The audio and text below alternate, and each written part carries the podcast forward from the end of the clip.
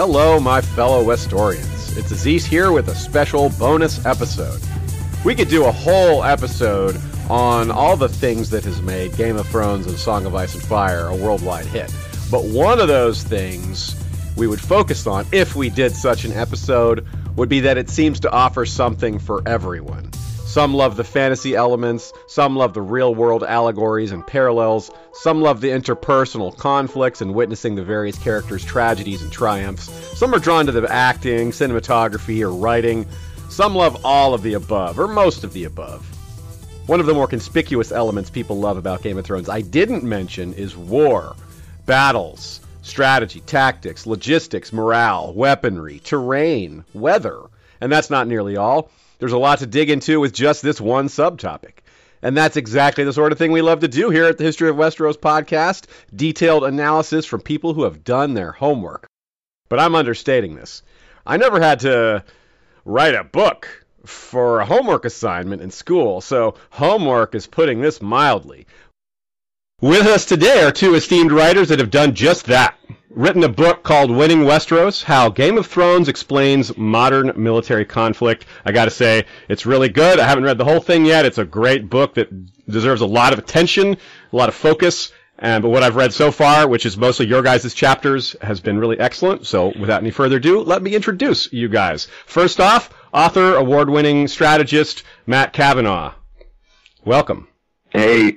Yeah, it's fantastic to be here. Thank you. Right on. And you are the co-founder of the Modern War Institute, is that right?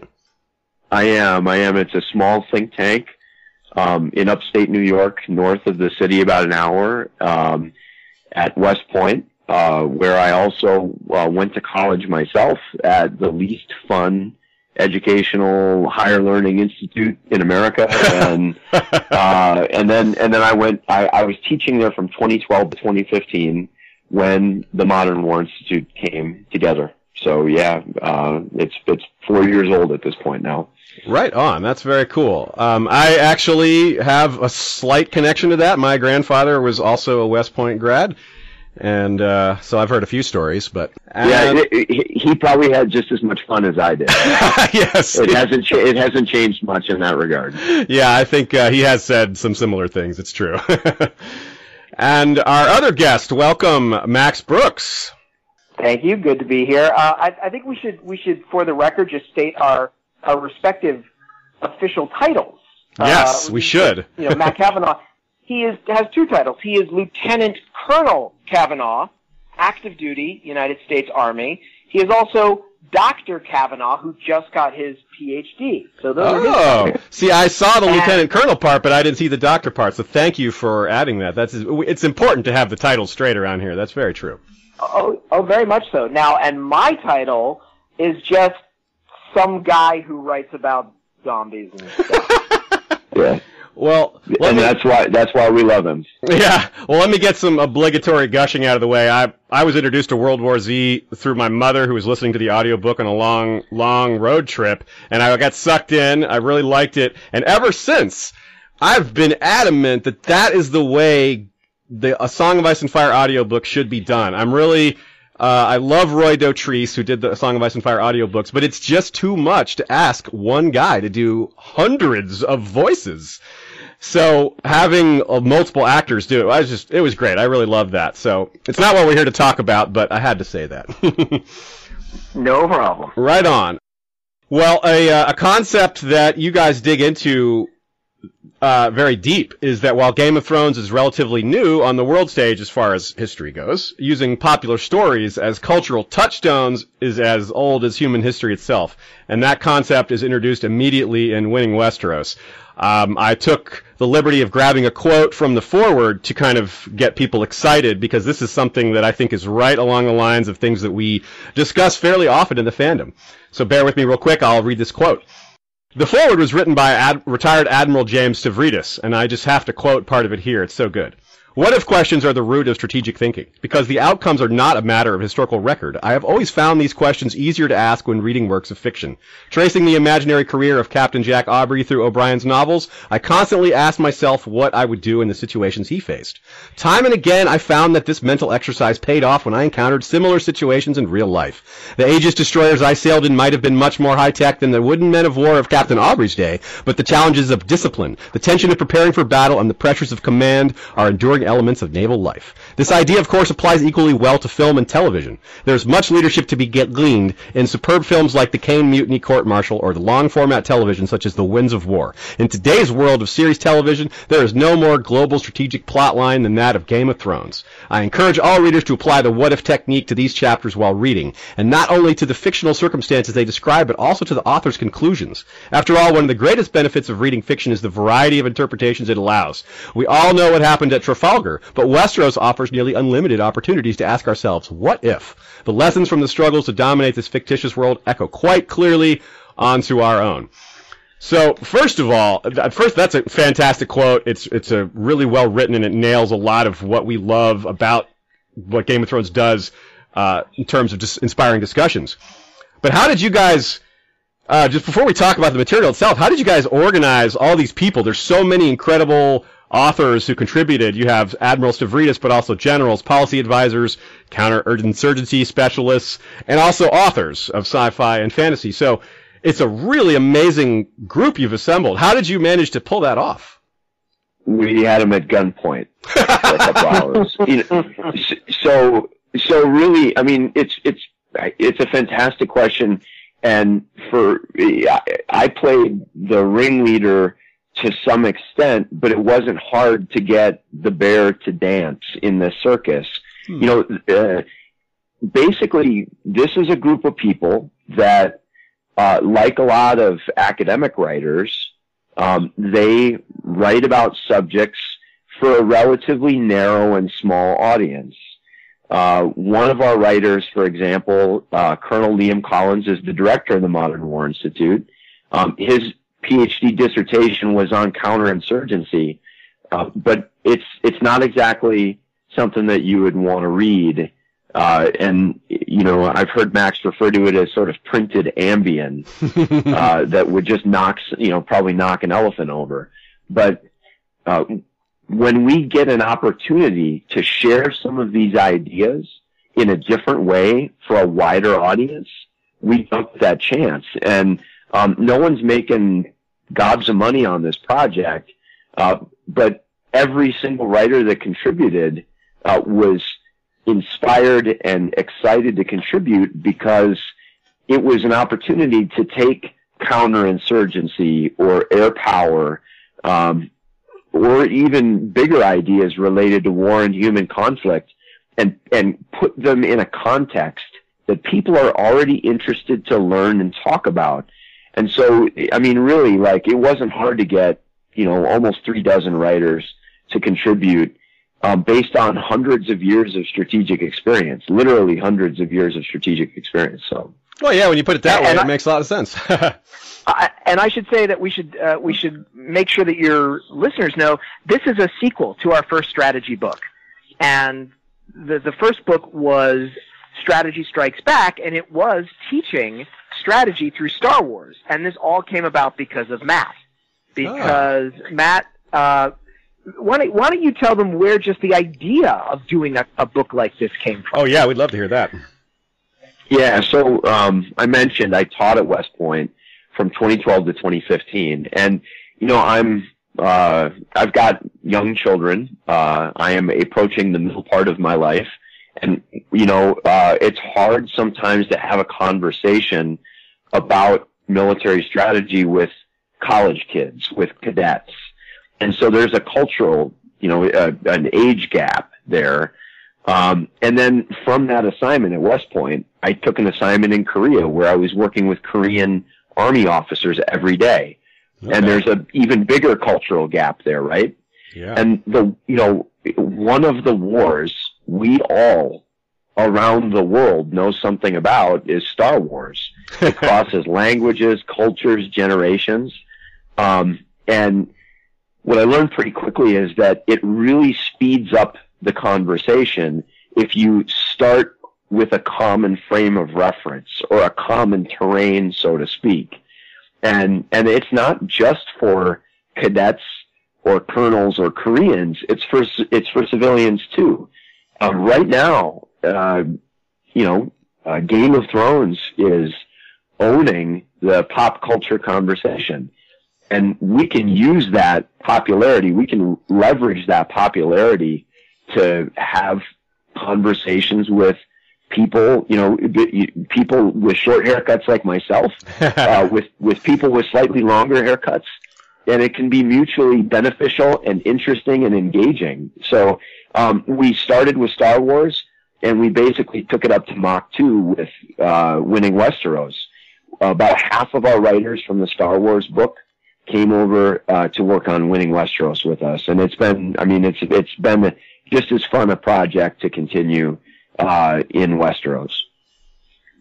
That's excellent. I think a lot of our listeners would love to read the Star Wars one as well, because, frankly, there's a lot of crossover in Star Wars fandom and Game of Thrones fandom. Not surprising in general, and, of course, because they're just so popular. That's a great point. You know, the more popular something is, the more common ground everyone has, and that by itself is extremely powerful. Well, let's one last question before we get into your chapters. I want to know, how did you guys come to find Game of Thrones in the first place? Matt, you go first.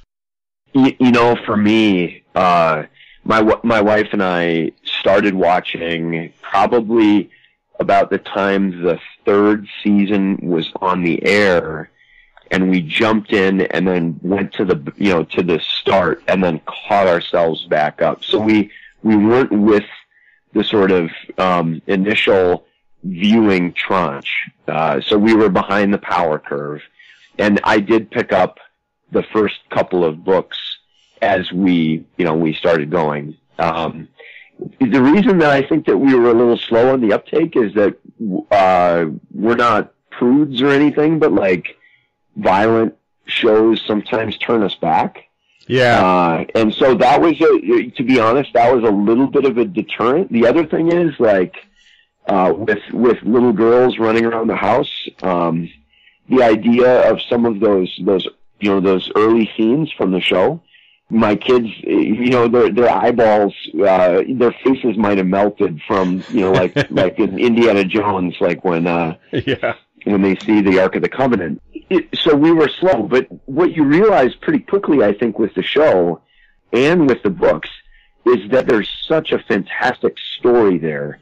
And as we went along watching, I would see little moments, either on screen or pop off the page, that I had seen in history books, in textbooks, and in things that I do at work when it comes to military strategy.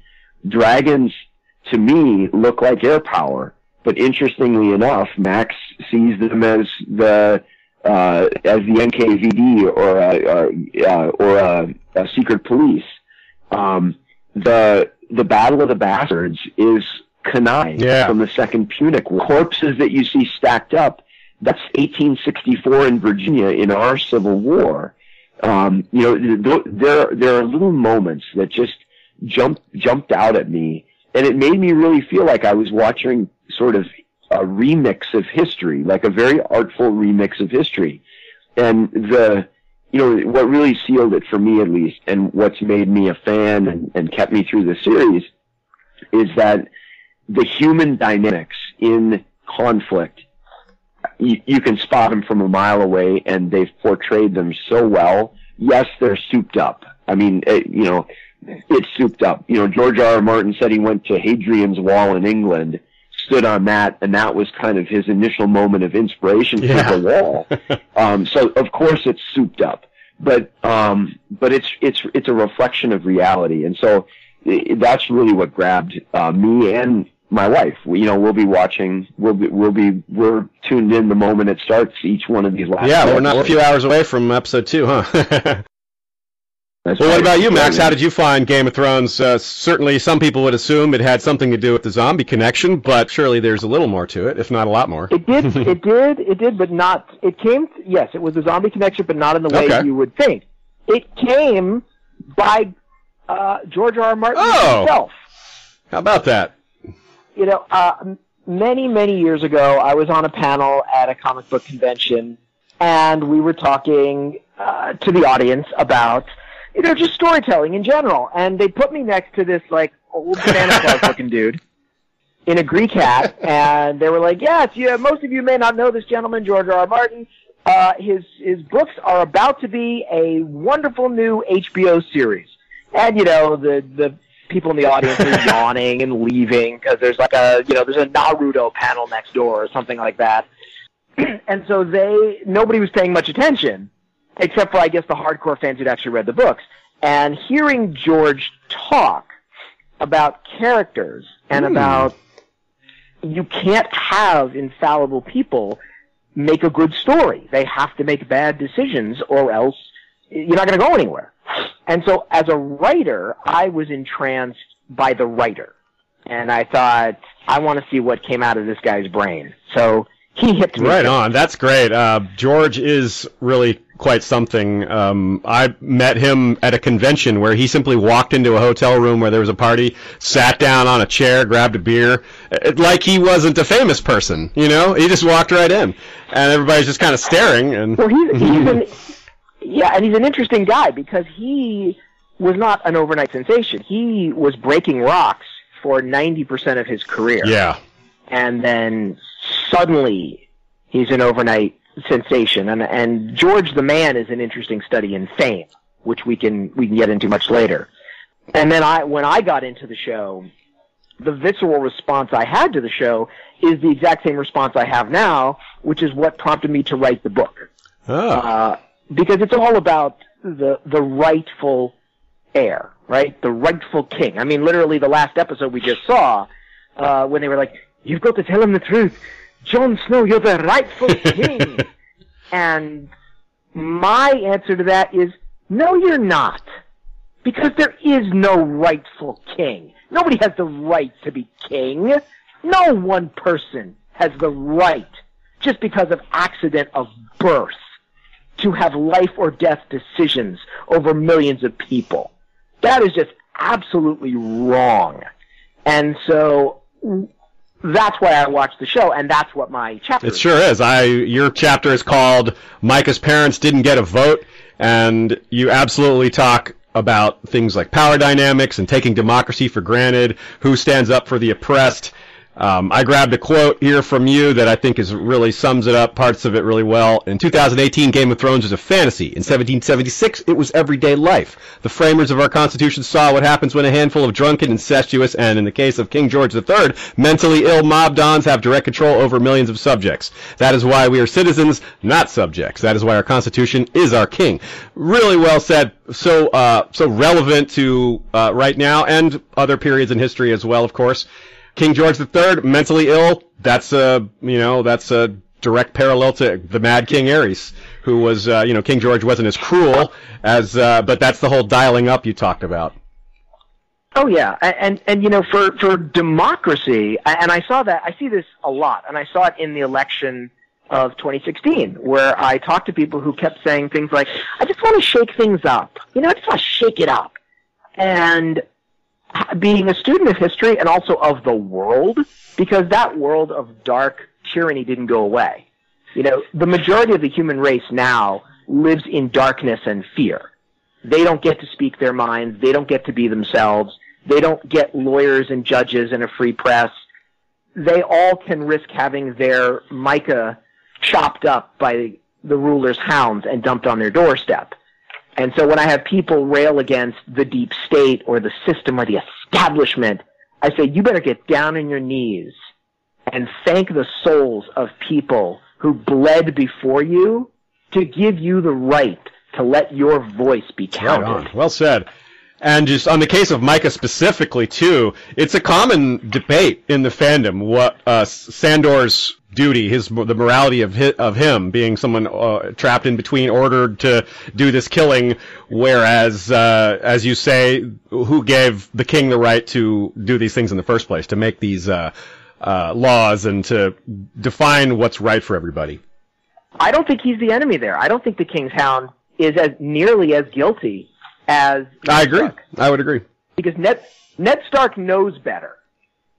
And that was actually the crux of the prosecution at the Nuremberg trials, where all those stupid, uneducated, hate-filled, shit-eating camp guards at Auschwitz were not nearly as guilty as the educated elite of Germany, who knew better and knew what could happen and agreed to it anyway. And so when Ned Stark is lying in bed and sort of whines and moans and sighs and goes, King takes what he wants. Fuck you. He takes what he wants because you let him. You know it's wrong, and you do it anyway. You let evil flourish. And so he's the guilty party in that. And this is a great way to explain part of what's going on in this book, in Winning Westeros, is that there's so many authors and so many takes that you guys don't all agree with each other on everything, and that's a good thing because it allows people to see intelligent arguments from different people with different perspectives, and people may find themselves agreeing with two different arguments that may somewhat contradict each other just because there's parts of it that they can gel with or that mean something to them. So let's take this a little bit further as far as the series itself. We've gotten Tyrion and Dany and a few others have hinted at this, maybe not directly, but have suggested that maybe this isn't the right system of government. Maybe, like Dany's comment about breaking the wheel, and Tyrion's talk about how, you never know what you're going to get with monarchs and things like that. Do you guys think, this is a question for both of y'all, do you think that the Iron Throne will exist at the end of the series? And if you do think so, I'd love to hear your guess on who might sit it at the end. Let's go with Matt first. Well, you know what? I got to pitch it to Max because he's got a really good theory about what should happen in the Iron Throne. Honestly, my dream ending is that, Daenerys and Jon, they win the war, and yay for the power couple, Jon-Aerys, and they get up there, and the crowd cheers and says, "Thank you, but you've done your time. Your term of service is over. You have to step down. We need to hold elections, and we need to melt the Iron Throne down into Balad." Into Balad, that's very specific. I like that. I've heard the concept of melting down the Iron Throne, but I haven't ever heard anyone discuss what they could turn that metal into. That's a great idea. And Matt, what about you? So this one's a little bit different. This comes out of my epilogue, but it relates to why we did the book. You see very clearly what happens when a society, gets cut off from its military to some extent that protects them and its academics. And you see that with the Night's Watch at the beginning of the series and in the books. They're neglected. They're small. They're sort of, no one cares to some extent, and they're a very small sliver of society. When they see the threat that's coming, they send ravens, they try to warn the rest of the Seven Kingdoms, and they're sort of laughed off. No one really listens. And you get the same thing when Samwell Tarly goes to the Citadel to become a maester. He tells them what he's seen with his own two eyes, and to some extent, the maesters, the academics of Westeros, choose to sort of stay separated and locked up in their iron tower. And we see what happens when the soldiers and the scholars of a world are disconnected from the rest of society. And so in a lot of ways, whatever happens with Throne, frankly, in both the series and in the real world, I want to see a greater connection between the people that do what I do for a living and the people and the rulers that those people put in place. And hopefully those rulers that those people put in place, like Max said, are voted for and decided on as a larger body than just by blood. Right on. Well said. I wanted to run through a couple of other details from the book, and then we'll talk a little bit about one of your chapters, Matt. It looks like you guys said about 20 different authors? Is that right, what I heard before?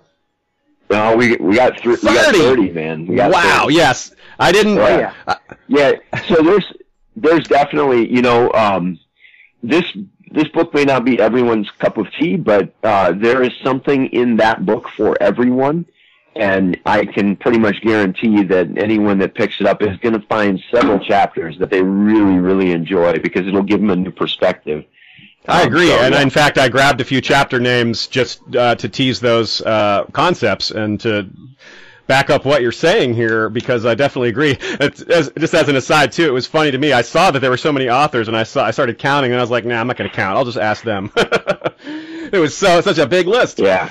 Okay, so the book is divided into four war-centric sections. You've got people in war, technology in war, combat in war, strategy in war. And a few of the chapter titles that stood out to me, The Mother of Dragons, Defiant Leadership for Uncertain Times, Insights from Machiavelli for Those Who Seek the Iron Throne, Weapons of Mass Destruction in Westeros and Beyond, and The Wildlings at the Wall, When Climate Drives Conflict.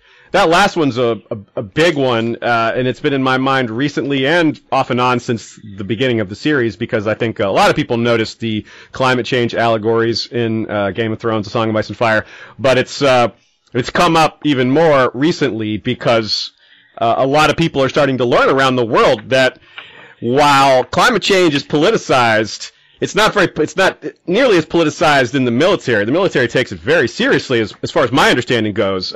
Matt, you would know better than that, than me on that. Is that true? Yeah, absolutely. You know, I obviously, because of the uniform I wear, I have to be somewhat guarded in what I say. That being said, there are aspects. Max, you know, it's really funny because Max just can rail on certain subjects that I have to be relatively more careful with. That being said, the shift in the climate is a fact. I live in Colorado, where we look to California's fires and we see our future. There are, and so, you know, hunting seasons are changing. Snow and rain accumulation are changing. The Arctic sea ice is melting, and it's changing the environment in the far, far north. And so, but well, it's sometimes difficult to pin down specifics and how they interrelate about the shift in climate. One thing that we can learn more generally from the climate and the threat from the north in the White Walkers in Westeros is that there are things happening all the time, great distant events very far from us, that are, you know, that are going to rock and change our world. You know, so imagine sort of an unsuspecting shopkeeper in King's Landing. From the north, the White Walkers and the and, you know, at one point that person was worried about the free folk from beyond the wall. There was a threat. That threat is clearly growing, you know, and it's metastasized and it's gotten worse. And that person has no inkling or idea that a major change to her world is on its way. And to some extent, you do see those parallels with the shift in the climate. We know things are changing. We don't know exactly how they'll change. We just know that they certainly won't change for the better. So, you know, that's how that's generally. Right on. Well, Max, what do you think about this? Well, I mean, as far as climate change, but there is historical precedent for this. We know from the writings of Roman historians that Julius Caesar's great uncle Gaius Marius saved Rome from wailing tribes of German barbarians who had come from the north because of climate change. We know that they had had years of inundations. They'd had too much rain, too many floods, and their land was unsustainable. And then they packed up and moved, and they crashed into the Roman army because they liked the Italian sun. And we see can't blame them for that. We see this all the time. No, you can't blame them for that. And you can't blame the climate refugees. Yeah. Which is a real thing now. There are, I mean, as a civilian, as an outsider, I can tell you that I go to a lot of strategic conferences, and there's always a talk about what's going to happen with climate refugees, because they're real and they exist. They are going to come to other societies. They're going to put pressure on those societies. They're going to create political movements. I mean, let's be very clear that the alt-right movement's greatest ally are the waves of refugees that are coming to Europe because of the Syrian civil war. Climate creates conflict, which creates refugees, which destabilize other societies. And we have to prepare for that. This is yes. very real. And it is, there's a reason that Vladimir Putin put a Russian flag on the bottom of the Arctic Ocean. Because for the first time in hundreds and hundreds of years, the Arctic is in play. And the Russians are investing in nuclear icebreakers. We know the Chinese are looking at them very carefully. For the first time, the Canadians have to invest in a submarine fleet. This is very, very real, and there's dollars and cents, and there's blood at stake, and it's not about politics anymore. This is a reality from a national security point of view. Aziz, if I can interject, just because this is what I think the great strength of fiction and film is, and you hit that nail on the head with. Admiral Stavridis's forward, the line from it, you know, what if questions are the root of strategic thinking. This is Max's great work from World War Z. You know, if something terrible happens, insert whatever that terrible thing might be, how will this shake up the globe? Who's a winner and who's a loser? You know, there's a certain reality in World War Z's context that, you know, island states do differently and do better than other other polities and governments. Similarly, in Westeros, obviously, it's kind of a you've lost the shake of the dice if you live in the far north. Yes. Versus the Iron Islands, say. But this sort of thinking just doesn't come out of nowhere. You have to practice it, and it doesn't matter if you're in a uniform or not. You can get practice at it by consuming film and fiction. I do, and I learned an awful lot in the That's great. Doing. Yeah, that's a really good way to put it. And if I have one way I like to think about the bottom lines of climate refugees and all that is that just.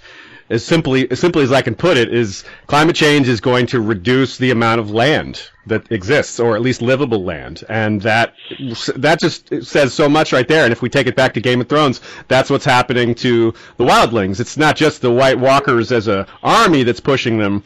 It's getting so cold that they can't stand it anymore. And if we see, we're not exactly sure how much this will play out in the show, but in the books it seems a little more like there'll be a little more detail to it all, and we'll see a lot more of that struggle. We'll see large amounts of population starving and freezing, and then the spread of disease that comes when people are starving and packed in close quarters together. And it's very much what you guys are talking about with diminishing resources, diminishing land, and it's a great allegory here. To go back to our conversation about Ned and his heroism. Well, Matt, that is one of your chapters, and it's the chapter I focused most on for this interview. It's called Ned Stark, Hero of the Seven Kingdoms, and Why the Good Guys Win in the End. You also wrote Epilogue, Down from the Citadel, Off the Wall, and You Know Something, Jon Snow, About the Qualities of a Strategic Leader with P.W. Singer. But I want to focus on the Ned Stark stuff, especially because Max touched on it a bit as well.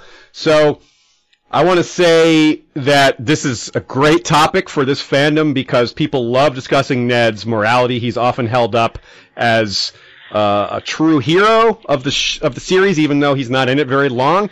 And that speaks to your point.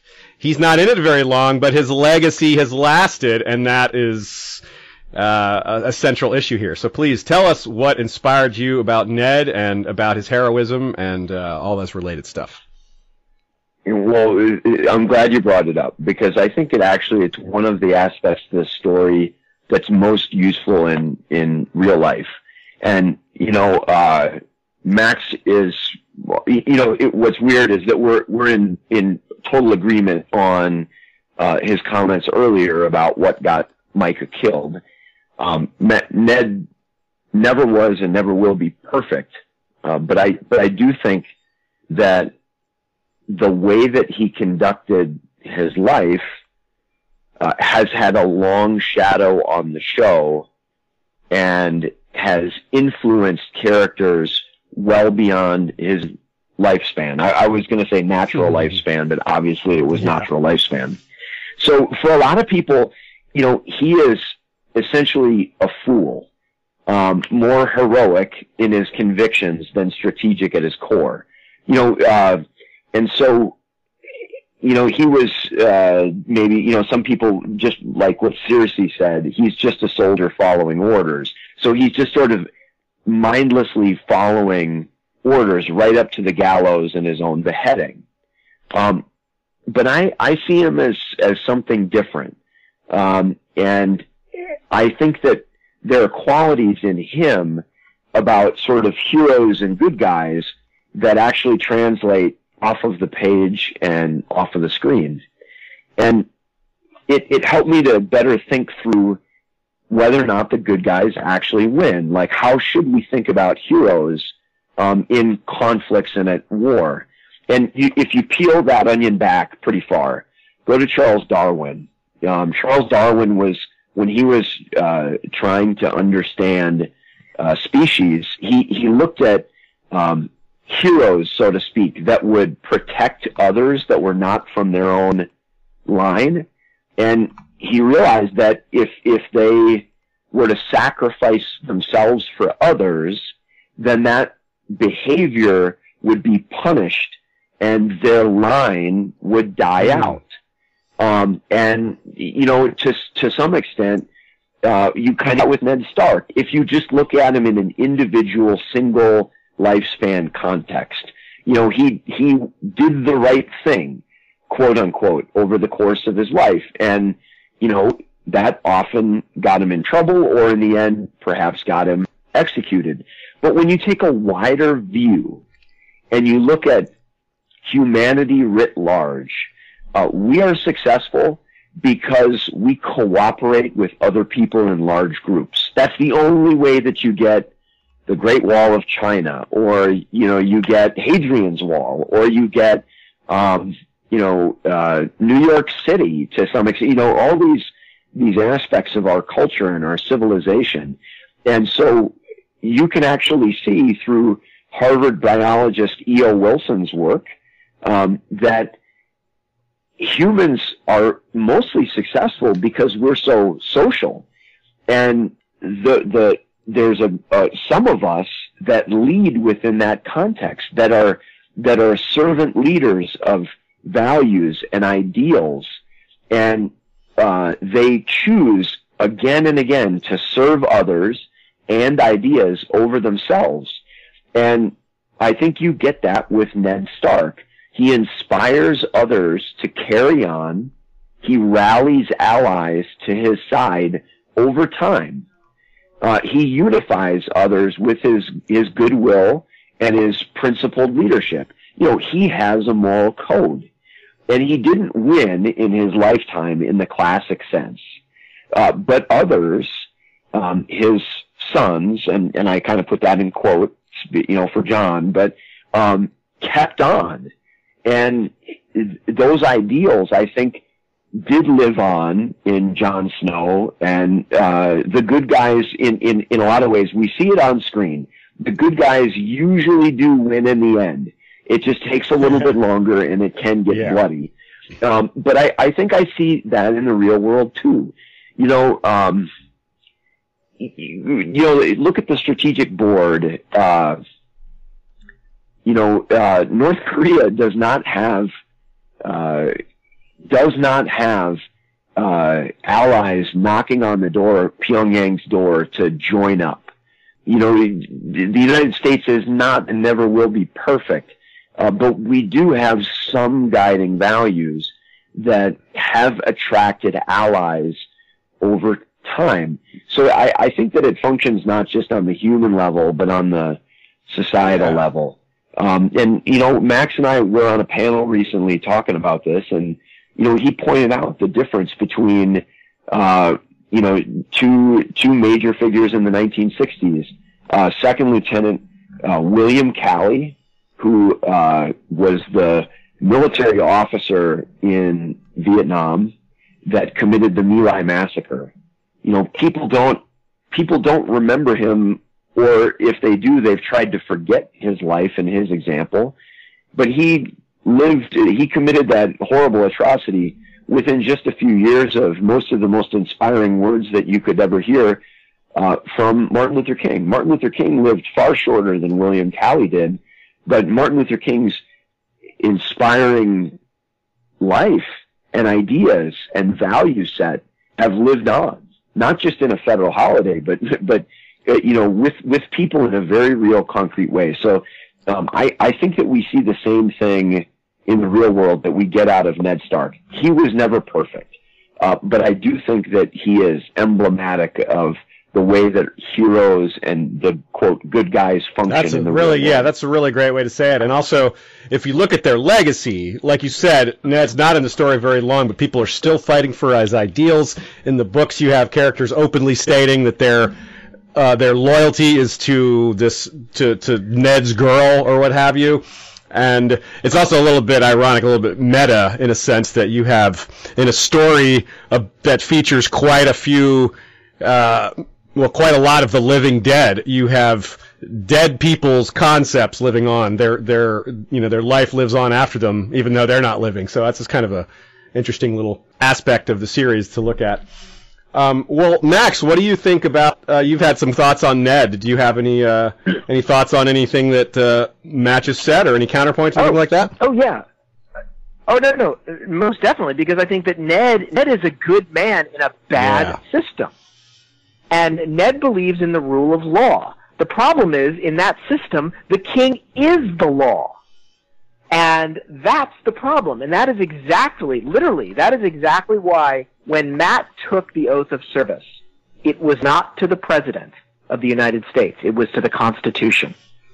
That is exactly why the founders of this country did those little things that just seem like semantics on a piece of paper, but were critical for the time they grew up in. And the time they grew up in, the king was the law. And those who had the weapons, the armed forces, their blood oath was to one human being. And so, as a result, now our armed forces, their blood oath is to a piece of paper, and on that piece of paper is a set of ideals that live on forever. Yes. And that is why, literally, if Matt were given an illegal order, if Matt were given an order on the battlefield that is not constitutionally valid, Matt has a legal, not just a moral, but a legal duty to disobey, because Matt's service is to the Constitution. And that is critical in the system that we have, as opposed to the system in Game of Thrones. So, and that says something, that speaks volumes to why that system is bad in Game of Thrones. And that also speaks volumes to why we're having such a rough time spreading democracy throughout the world. Ned Stark never grew up with democracy. There was never a democratic time. Ned grew up during kings. He served kings. Kings were all he knew. And that is the problem. This is why we were scratching our heads in Iraq, saying, why aren't people just loving democracy? Well, they never knew it. Yeah. Democracy takes generations. It takes grandparents talking to their grandchildren. It takes creating a reality that could be 100 years old for people to say, no. That's not right to have one person running things. I know in my bones, because I grew up in a time when everybody had a voice. And if you're going to spread democracy to a dictatorship, you better be prepared to be there for 100 years. It's the reason that the generation that grows up in Germany now has no memory of Hitler. And their parents have no memory of Hitler. But if we had left, let's say, 5 years after World War II, if we had said, all right, we did it, mission accomplished, and gone home, everybody in Germany would have grown up during either Hitler or the Kaiser or a corrupt 20-year republic. And they would have said, okay, let's go back to the way we know. And so Ned Stark, had he grown up in a democratic system, he wouldn't have just sighed and said, king take what he wants. Yeah, he wouldn't just accept this reality as a reality. He would realize there's an alternative. And in his world, the only alternatives are these other forms of government in Essos, which aren't really that much better. Maybe they're slightly better in some ways, but they're not appealing to Ned Stark. No, and you use the perfect word, reality. In Ned Stark's mind, reality is good king or bad king. It never even occurs to Ned Stark, no king, because he's never seen that work. Yeah. Ned Stark never saw a functioning republic, and had he might, he would have said, hey, wait, whoa, there's another way. It's like the...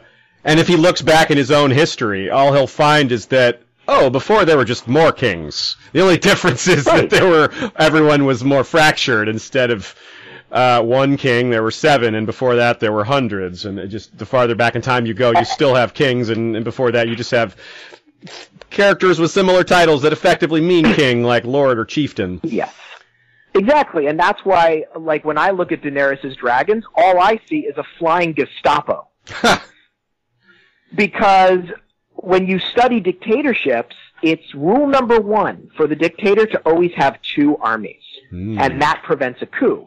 Because you don't want the unsullied suddenly turning their spears on you. You need someone to guard the guards. And that's why every dictator has always had a Waffen-SS or a KGB or the Savak, which was the Shah of Iran's secret police. And so those dragons are the only thing that guaranteed Daenerys' power base, which is exactly what dictators do. Mm, okay, that's interesting. Matt, do you have any rebuttals to any of that or anything else to add? No, I mean, I love it, you know, when Max mentioned that the other day, it blew my mind because it was a dimension that I genuinely had never considered. I was looking at the dragons. So there's actually a bit of a debate. Some people refer to the dragons as nuclear weapons to some extent. Most of us in the strategic and military community see them as air power. They're either for strategic bombing, as at Harrenhal, burning the fortification down, or they're air to air, which was the Dance with Dragons. Yeah. Or which which is dogfighting for dragons, so to speak, and then their close air support, and we've seen that a few times in the series. And I'm actually just like everybody else at the edge of my seat to see what happens when we see the blue-eyed and the blue-eyed dragon take on his. I don't even know if you can call them brothers anymore. If yeah, they're dead. I'm not sure what to call them anymore. But this is one of the things that you get out of a book with a lot of diversity. You don't just get diversity of chapters; you get diversity of ideas. And Max has got a lot of those. And I love listening to them. So right on, yeah. That is really coming out in this podcast here as well. We're seeing a lot of different takes, things that agree but are from a different perspective, and some some disagreement as well, but mostly just great conversation. And something that really is one other thing I want to point out that's a common sort of touchstone, a launching point, so to speak, for discussions is something that you guys touched on both in these conversations just now, which is the matter of perspective. And, we just now we put ourselves in Ned Stark's shoes, and someone who would say, well, why doesn't Ned want democracy? Well, going through that exercise of putting ourselves in his shoes and thinking about his life and everything he's experienced, it doesn't make any sense for him to consider democracy. He's not a kind of creative guy that would conceive of it on his own. That would be the only way that would ever come into his mind, unless somebody else somehow came along and said, Ned, check out this idea. What if everyone had a vote? And he might come around on that if this were some sort of what if scenario. But initially, some of these same sort of things you talked about, Max, is where it takes a long time for these systems to get accepted. And even if Ned were to accept it, it would take a lot for it to really last. Oh, of course. Because once you have a republic, you then need to prove that it works. And that's what it really comes down to. I mean, there was a wonderful story. I think it was like the day after we pulled down Saddam Hussein's statue. There was a young army officer saying that he was inundated by the citizens of the town asking who was going to take away their garbage because suddenly the garbage collectors weren't showing up. And that's the thing is a republic only works if you make it work. So it's not just an idea. You have to get the lead out of the water in Flint, Michigan. You have to get jobs. You have to get health care. You have to do all these things. And when a republic doesn't do that, then a strong man comes forward and says, I'll do it. Or at the very least, promises he'll do it. Mm-hmm. And that's why you get kings. That's where kings come from. You know, I'll do it. And so that, yeah. I'm sorry, go on. I was just going to say, just add as an interjection, and this exact, even under different auspices, this has happened. Like Rome was so anti-king, but they still got Sulla and Caesar. You know, they had all these things in place, and it still just, it still just happened. Oh, it's the hardest thing in the world to keep, and it's so hard not to be corrupted by power. The more power you give, the more people want to hold on to. And this is what I write about in my chapter: is let's say Daenerys. They marry, and they have a wonderful incest relationship, and they rule the kingdoms. But then what's to happen from them 30 years from now becoming corrupt? Because most dictators don't start out as bloodthirsty tyrants. They start out as young, gorgeous, charismatic freedom fighters. Young Fidel Castro, young Robert Mugabe, young Muammar Gaddafi. All of them started out as people who just wanted good for their people. They were all Jon Snow. And then 30 years later, oh, God, that's what power does to you? Hmm.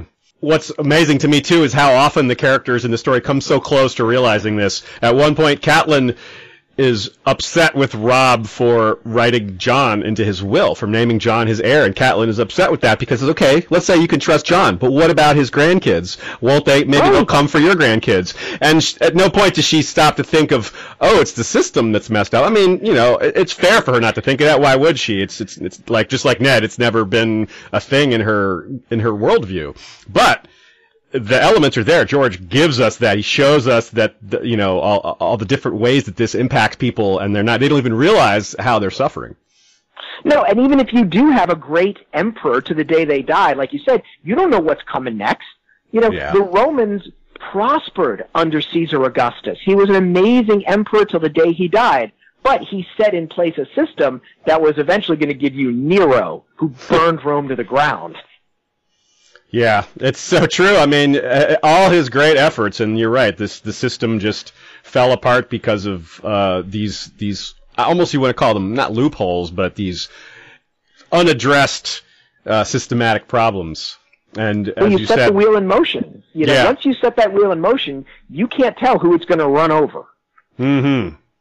And like you said, that power is so enticing and corrupting once they have it, and people will do anything to keep it.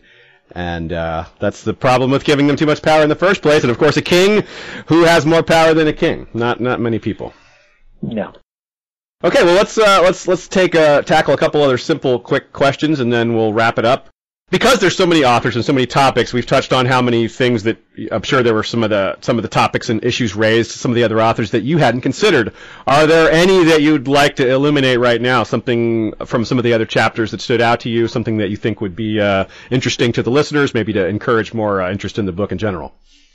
Yeah, you know, for me, it's just as important the lessons on valuing and holding on to the democracy we have. I think watching this show really gives you a sense for really how terrible, truly terrible war is. It demands death. Real people, innocent people, good people die. You know, and it's in the worst, most tragic ways. And we see it in the show, like Micah. We were just talking about that. But when I was in Iraq in 2003, a tank driver in my unit was drowned when the tank he was in was rolling through the desert. It popped up the lip, up kind of a sand dune, and then went nose down in a wadi, which is like a big puddle, and like a big, you know, body, a small body of water in the middle of the desert, and it got stuck, and he drowned inside the hatch. You know, I mean, that's every bit as randomly cruel as what you get sometimes out of the show. And if a character in the show that you really like and you really start to care for dies, you get a fraction of a sense of what it's really like to be part of war. And I've mentioned this to Max before. I wanted to, but I didn't get the chance to dedicate the book to Hodor. Because I don't know if this is clear. You know, fans are going to have a more precise understanding of this than me, deeper fans, that is. But I think he had a glimpse of and knew what would come at the end of his life and what it would cost him. Now, I can imagine that that's what I interpreted out of that scene in the on-screen. I don't know for sure, but he's still... Let's just assume that that's true for a moment. He still held the door closed and held evil back to protect other people. And for me, right now, I look out at the world and there's 250,000 Americans serving overseas, guarding places like the DMZ in Korea, our wall, where I was a couple years ago, and all of them have that instinct for service, and many of them are willing to sacrifice for others like Hodor was. Yeah. It's characters like that and people like that are why we should really sort of pay attention just a little bit harder to the conflicts that our country is a part of in the world. And I think that feeling, that sense, is hidden in plain sight on screen in the show. So that's the thing that I really like matters the most to me when I watch this show. Okay, yeah, great take. And what about you, Max? What do you think? Well, I would dedicate the show to my favorite character, which is the guy that gets hit by the flying bell when the tower blows up. Poor guy. Talk about random, right? Yeah, well, and random. I mean, as going back to my initial meeting with George R. R. Martin, when he talks about his characters make bad choices, and those bad choices help drive the story. But what about the people who don't get a choice? And that happens in war, and that happens in dictatorship, where you become an extra in someone else's story. I mean, basically, we talk about, Game of Thrones, there's so many characters. Well, not in a cast of millions. Yeah. If this were in this giant show that is a war, there's only about 24 speaking parts, and everybody else is an extra. It's so true. And that's what happens. So that's who I would dedicate it to. And I also think that one of the important metaphors we haven't touched on is the Night's Watch and the volunteer service. Okay, yeah. And I think this is a really important theme, because as a civilian, you know, we're living in this post 9/11 world with this bullshit phrase, "Thank you for your service." All right, and let's be honest. For a lot of us who don't want to admit it, this country does not want to admit it. But thank you for your service is code for better you than me. Mm. And because we have a volunteer service, they're not our sons anymore. They're not our fathers, our mothers, our brothers, our friends, our neighbors. They're not us anymore. They're superheroes on the screen that we watch and worship from afar, but really don't care about. Mm. And there's a reason we're involved in 7 major wars right now. Because it's not we anymore. It's they. And so in the show, when they send people to the Night's Watch, it's really because they don't have anything else to do with their lives. Mm. It's sort of the metaphor for, like, the losers. You sort of send the people with no other options to join the Night's Watch. And I'm sorry, but that is, I think, is a horrible blight, a shame on our society, because that's part of the narrative, that you only join the army if you're some crazed redneck who likes to blow stuff up, or if you have no other options. And I literally saw that on Modern War. And it's so not true. I mean, you're right. That's a perception, but it's so not. You're right. That you're 100% right that is a common perception. But yeah, it's Did you see that episode of Modern Family when Luke, the loser kid, can't get into college, and his mother's like, "Well, you can always join the army." I didn't, but I'm sure I've seen that sentiment elsewhere on another sitcom, probably. Yeah. Yeah, that's the sentiment, and it is 100% wrong. I'm sure there are kids who join the military because they don't have anything else to do, but then I meet guys like Matt who had the world at his fingertips. Yes. And he gave it up to serve, and I meet these people all the time. And so I think the metaphor for the Night's Watch is a really painful but necessary mirror we need to hold up to ourselves and ask ourselves as civilians, how do we really see those who protect us? That's a great question. You guys have covered Star Wars, like you said, in a similar manner, and now this is maybe, would you say this is a bit of a bigger project for Game of Thrones, or something along those lines? Well, it felt like after the first project, you know, when you write, it's often a fairly solitary activity. I write quite a bit, Max writes quite a bit. This was the most collaborative project I've ever done by a long stretch. It was like getting the most, you know, when you're younger and you're a student and you're in a group project with 3 or 4 people, that seems difficult. I mean, this was like that on steroids.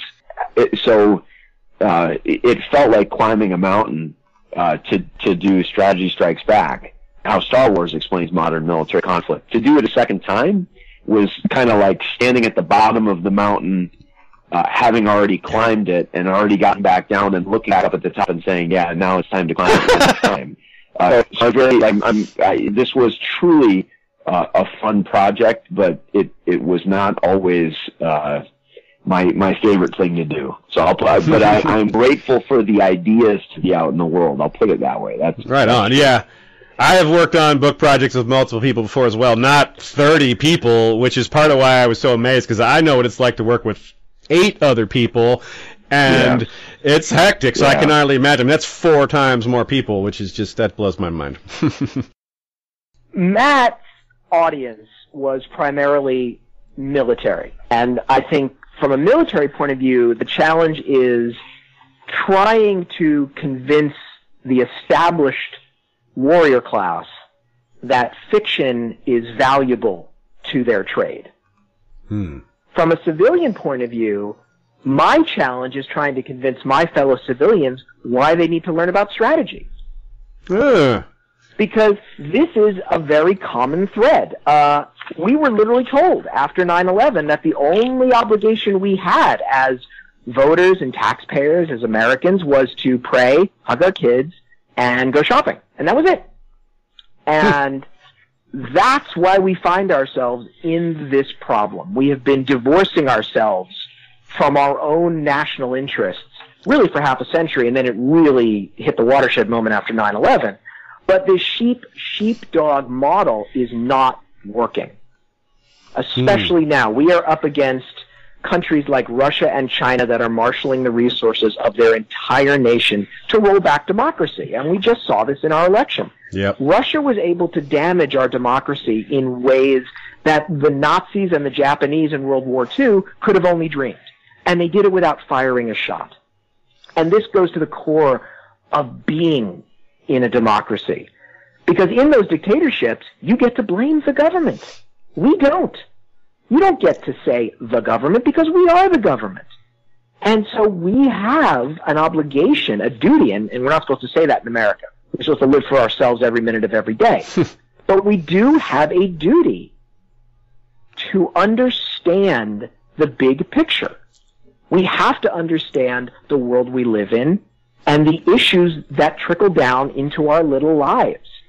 And if we don't do that, we're not going to make good choices at the ballot box. And then we're going to elect leaders that take us down the wrong path. So as taxpayers and as voters, i.e. as citizens, we need to learn about strategy. And by the way, maybe if we actually learned about war, maybe we'd have a few less wars. Yeah, I mean, learning about the strategy of war does also reveal its difficulties and all the challenges, and it allows people to stop with the simple, oh, we're the biggest military in the world, we shouldn't have any trouble. That kind of sentiment, right, like that, where we're just where they expect us to roll over countries, even though that's almost never how it works. And look at our history. Right. It's always been complicated. And maybe if we learned more about wars, when it came time to push that button as voters, we would learn to understand the difference between wars of necessity and wars of convenience. Yeah. You know, maybe we'd be able to push back on our leadership when they tell us, hey, we got to do this. And we'd say, no, not this one. That war was necessary. This war is bullshit. Well, it may sound trite to say, but Education is a key that comes from all that, and one of the best ways to educate oneself is to read more. And, well, good way to wrap this up is by re-recommending the book we've been talking about for the last hour or so, Winning Westeros, How Game of Thrones Explains Modern Military Conflict. Again, you can pre-order it now, and I hope we've inspired you to check it out. There's so many great discussions to be had from within the book, from within other people talking with you about it, and with some of the things we've already discussed. There's just a lot to dig into, and I'm enjoying it myself. Like I said, I haven't finished it, but I'm looking forward to reading the rest, and maybe I'll send you guys some messages with some of my thoughts about some of this other cool stuff that I read. It'll probably inspire me on some podcast topics as well. So everyone's winning. Well, thanks very much for coming, guys. Aziz, thank you so much. History of Westeros is clearly for huge fans of Game of Thrones, but I think both Max and I are now huge fans of History of Westeros, so we'll be listening definitely through the rest of the season. Thank you so much. All right, well, thank you very much for saying so. Thanks, you too, Max. Thanks, man. This is great. All right. Well, everybody, check us out next time, and be sure to check out Winning Westeros. Thanks to my guests for coming today. And I normally sign off by saying Valar Rereadus, but in this case we'll just say Valar Reedus, because no one has read this book yet. And we'll see you all next time. Thanks again.